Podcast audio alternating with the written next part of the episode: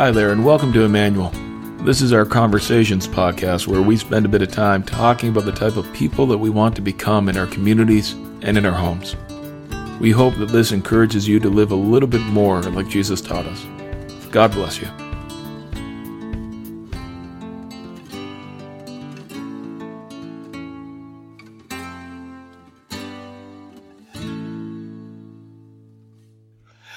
Hello, my name is Micah, and I'm here with Corey, and we are continuing our conversation about values that we want to see as part of our, our fellowship here at Emmanuel, the type of things that we want to be core and important to who we are as we continue doing life together. And if you were to look at the document that you can find on our Facebook page, you would see that there's a list of primary, we call them primary values and secondary. And really, that's another way of saying values uh, towards God, you know, how we will behave towards God and values towards each other. And we've been alternating back and forth in this series. And today we want to talk about a value towards each other. And it's really, uh, to collapse it into one word, it would be generosity. So our value statement talks about be generous with time and money. And that gets us to a word that's tossed around in a lot of Christian circles, and I'm finding it outside of Christian circles a lot now too. It's called stewardship. Mm. So what what does that word mean to you, Micah? What what does it mean to be a, a steward? Just like the word kingship we talked about in another podcast, people don't often relate to that. I don't know if steward, we don't use that word. Yeah, I think the uh, the much. last time I saw really used in our culture was in one of the Lord of the Rings movie, which I'm not sure right. has a whole lot of grounding in reality. uh, to be a steward of something. Uh, now I have an uncle Stuart. A steward is something different. A steward of something means that I'm taking care of it while its rightful owner is away.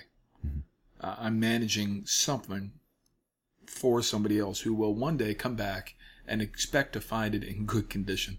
Mm. Uh, and so when we say that we are a steward as a church of our time, of our life, of our money, of whatever, we it, it's in recognition that we aren't the true owners of any of this stuff.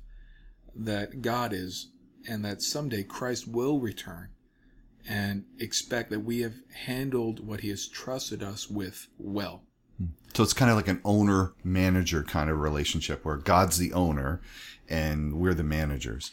Yeah. Uh, although in our culture, a manager is often looked on as somebody who's kind of a nitpicker and. Well, that describes us sometimes too, doesn't it? I didn't want to go there. but stewardship, really the idea behind it is that uh, we love the thing almost as much or more than the original owner. Mm. So if I'm stewarding someone's dog, uh, I'm taking good care of it. I'm making sure it's not just being fed, but being fed well, that it's being groomed, and you know that, and so that I can return the dog to the rightful owner in better condition. And that's that's the ultimate goal. So let's think a moment for the different areas of stewardship or generosity it's often been described to me as the three T's because you can kind of remember it a lot better, right? That we have to be generous with our time and our talent and our treasure. Yeah. So our time, quite obvious, to serve other people, to be able to give our time away. And that's a challenge in a culture where we have no margin, right? Does mm. anybody feel like they have any time to give somebody else? Well, I've been, look, I'm new to this whole parenting thing. Uh, my kid can barely walk around on their own right now, and already they're placing ridiculous demands on my time, uh, which I'm saying tongue in cheek. I love giving every second, but I can only imagine for young families who are trying to run around with 40 different uh, extracurricular activities, plus work full time jobs. People don't have spare time, it seems like anymore. A hmm. couple of ways that it works itself out around here at Emmanuel Baptist would be number one is taking time to be involved in serving in our congregation. Mm. And that's a real challenge for some people. It's costly for, for many. But at the same time, we do want to be serving amongst our, our body. It takes, and it takes time to do that. So if you serve on a Sunday morning by uh, coordinating the ushers or the greeters, it takes time to get people together. Absolutely. Um, but it's it's a real gift to our people and we've got a whole host of volunteers we talked about that one other time a lot of unsung heroes around here at emmanuel who give of their time yeah and I feel like I should start rattling down a list of names right now. I'm not going to because I'm going to forget somebody, uh, and that, that's almost worse. But listen, if you're if you're hearing us maybe for the first time, we want to say thank you to everybody who gives so much of their time because we know it's a sacrifice. Hmm. And that's that's our giving our time to tasks, but there's also giving our time to people. And I want to celebrate too. There are a lot of people in our congregation. They go and they they they build connections with people who are struggling or lonely or shut-ins. We have to be generous with people and giving our time to them. Spend time with them. Uh, visit the sick. Visit the lonely. Uh, and also have time, especially, especially to give to people who don't know Jesus Yes. Because it takes time building relationships with them. We're not the kind of church where we hand out tracts and give them to people and say, here, be on your way, read about this, and maybe you'll come to follow Jesus. No, we invest in their lives. We get involved. We weave ourselves into their lives. We spend time with them. Multiple conversations, a lot of hurdles to get over. But in spending time with them, uh, we find that they find the greatest gift, which is Jesus. Yep.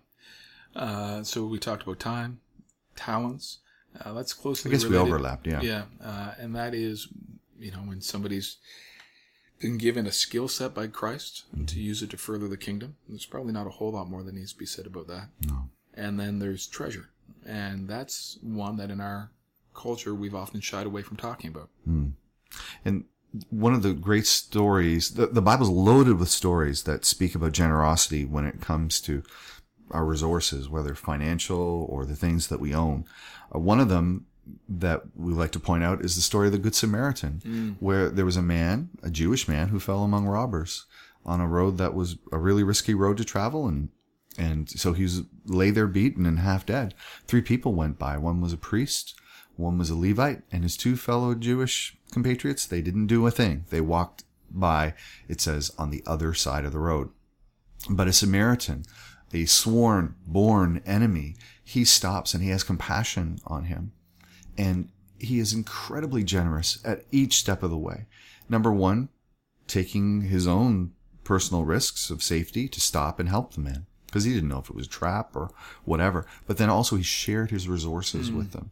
He shared with someone in need and he went the extra mile at every turn, not just taking the man on his donkey to an inn, but paying for that man's stay and coming back and seeing later if there was anything else that was owed. That was, that was a model story of generosity. Yeah. And one of the things that we need to do if, if we're going to be generous people is to live simply. Because in our culture, if you don't have a handle on your finances, and I, I'm not apologizing to people out there that don't, that are running short these days or living in poverty, because I know that's a lot of people are living paycheck to paycheck and really struggle with this because they would say, well, what about me? I don't have any resources to share.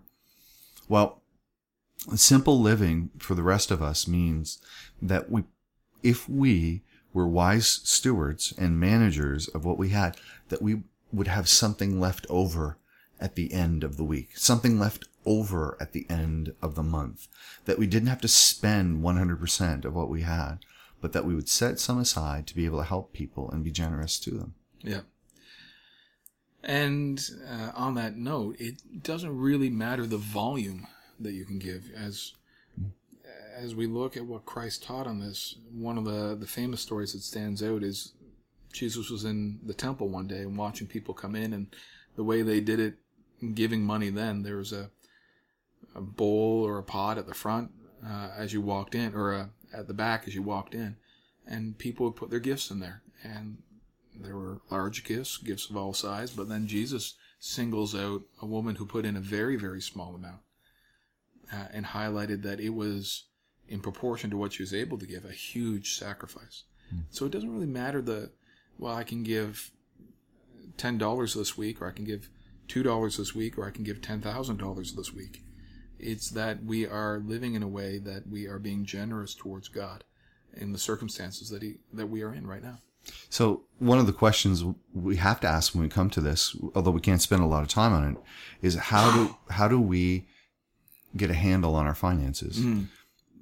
And so we we just have to simply look at what is coming in, Yeah. and we have to carefully scrutinize our purchases and where our money goes and look for leaks Yeah. in our financial boat and do our best at trying to plug them.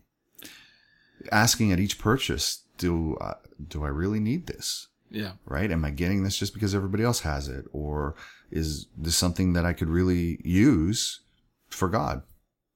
And that is, uh, frankly, an area that often people have felt judged in. Mm-hmm. And so let us just at this point say, look, this is something that you definitely need to figure out. This is a conversation between you and God, not, not Micah going over your books and saying, well, look, this was an extra purchase that you didn't need. I- I got no interest in doing that. Mm-hmm. But being wise with what God has trusted us with.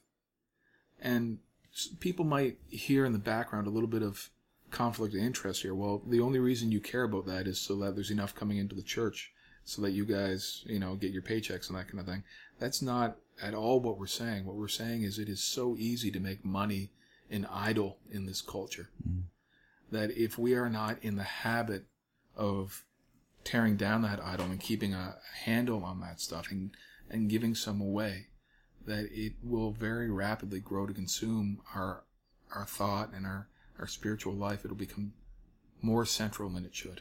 The other motive for me is that I, I want to help my friends not to have the regret that they do, hmm. to be able to think about the choices they make on the front end rather than the back end. I was talking to a friend the other day and, and they were saying, Oh, you know, I wish I could have back the, the choices that I have made. And Yeah. there was regret in their voice about some of their purchases and their lifestyle choices. And if they had to do it all over again, they wished what they had done it differently. So I look at that and I say, well, how can I help people on the front end Yeah. to make good choices rather than on the back end to feel regret? Because, well, I mean, that's just a much better feeling to feel challenged on the front end.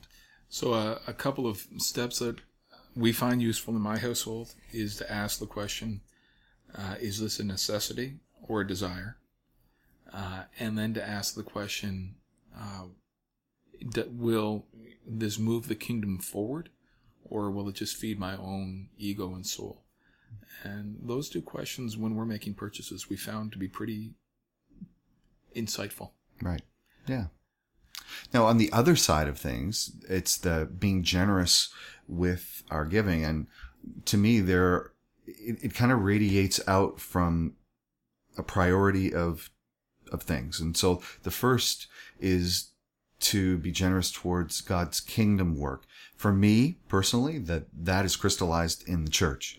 Uh, I mean, that's why I do what I do. It's out of a conviction that that is the way that God wants to work on this earth. I know there are lots of other great, great causes out there, but I believe that the, the first priority for me is the local church because I think that we do great stuff. And I think that we are the greatest hope for overall community uh, transformation here because there's a sense in which we may not do it all well, but we do it all Yeah. here. Like we do the discipleship, we do the evangelism, we do the worship. Every every part of Christ's kingdom crystallizes in the church. And so for me, that's always been where it starts to be generous towards God's people. And then also right next to that, and the next kind of circle for me is being generous toward people in need. And we have a great um, church that does I think both of those things are hardest to do both. And we have a benevolent fund here. Yeah. Micah, you've seen that benevolent fund in action for a long time now. Oh yeah. Uh, after I was realizing this the other day, this just closed out my 12th season of youth ministry here at Emmanuel, and over that time, the growth in the benevolent fund has just been it's been mind-boggling. Um, you know what we were working with when I first started, and you everybody needs to know I've got nothing to do with this. I've, I've got I don't touch it. I've got no ministry in it. I've got no oversight of it. I've just been blessed to see it grow, and to see some of the work uh, that happens there. Uh, there are people who were kept warm through this last winter uh, because of the benevolent fund. Yeah, I mean, I I know a number of people that were saved from eviction through a benevolent fund just this winter alone. Yeah, I've seen kids, like little babies, get food because of the generosity of the people here at Emmanuel. And roofs, you know, as you said, uh, saved from eviction. People stay in their homes. Food goes in cupboards. I mean, that's just such a, a transforming, practical outworking of the love of Christ. Uh, it- it's just always great to see. and really the the word that I would use to describe our people in respect to the benevolent fund is generosity. But you can also be generous toward your neighbor Yeah. that's struggling, or maybe somebody that you meet. That uh, God gives us opportunities for generosity at each turn. We have to be sensitive to them. Now we can't do it all, but we can do what God's calling us to do Absolutely. and this this journey toward generosity is we're always going to be uh, far away from it. It's uh, it's it's not an impossible task, but we're always going to have room to grow. in it. yeah. Well, Corey, any uh, last thoughts before we wrap this up? Well, the, just the fact that this is one of the t- time and time again is one of the touchiest issues that people Absolutely. outside the church have and people inside the church have. And I I would love to say that this really wasn't about money at all, but many people think that that's the ulterior motive behind it all. But really, it's all about how can I be the the most devoted disciple of Jesus that I can. And I'm not ashamed to talk about stewardship as it relates to every area because that's what Jesus did. Yeah. He, he talked about giving, giving God our best, our heart, mind, soul, and strength. And he didn't have a problem talking about giving, even when it came to finances. He talked about it a lot. Yeah, he sure did. In fact, he often talked to religious people about it, almost more, and that that should be a sign to us that this is an issue that we need to take seriously. Hmm. It's one of the ways, and maybe one of the most important ways, that we can be salt and light in our world. Wouldn't it be great if our community looked at Emmanuel Baptist Church and said, there's a bunch of generous people? Yeah. I think that they would say that, wow, there's something about them. And you know what the good news is? We're getting that in our community. Yeah. So you're doing great, Emmanuel. Let's keep going. Let's Absolutely. keep growing in that. Well, uh, I totally agree with everything that was just said. So God bless you and have a great day.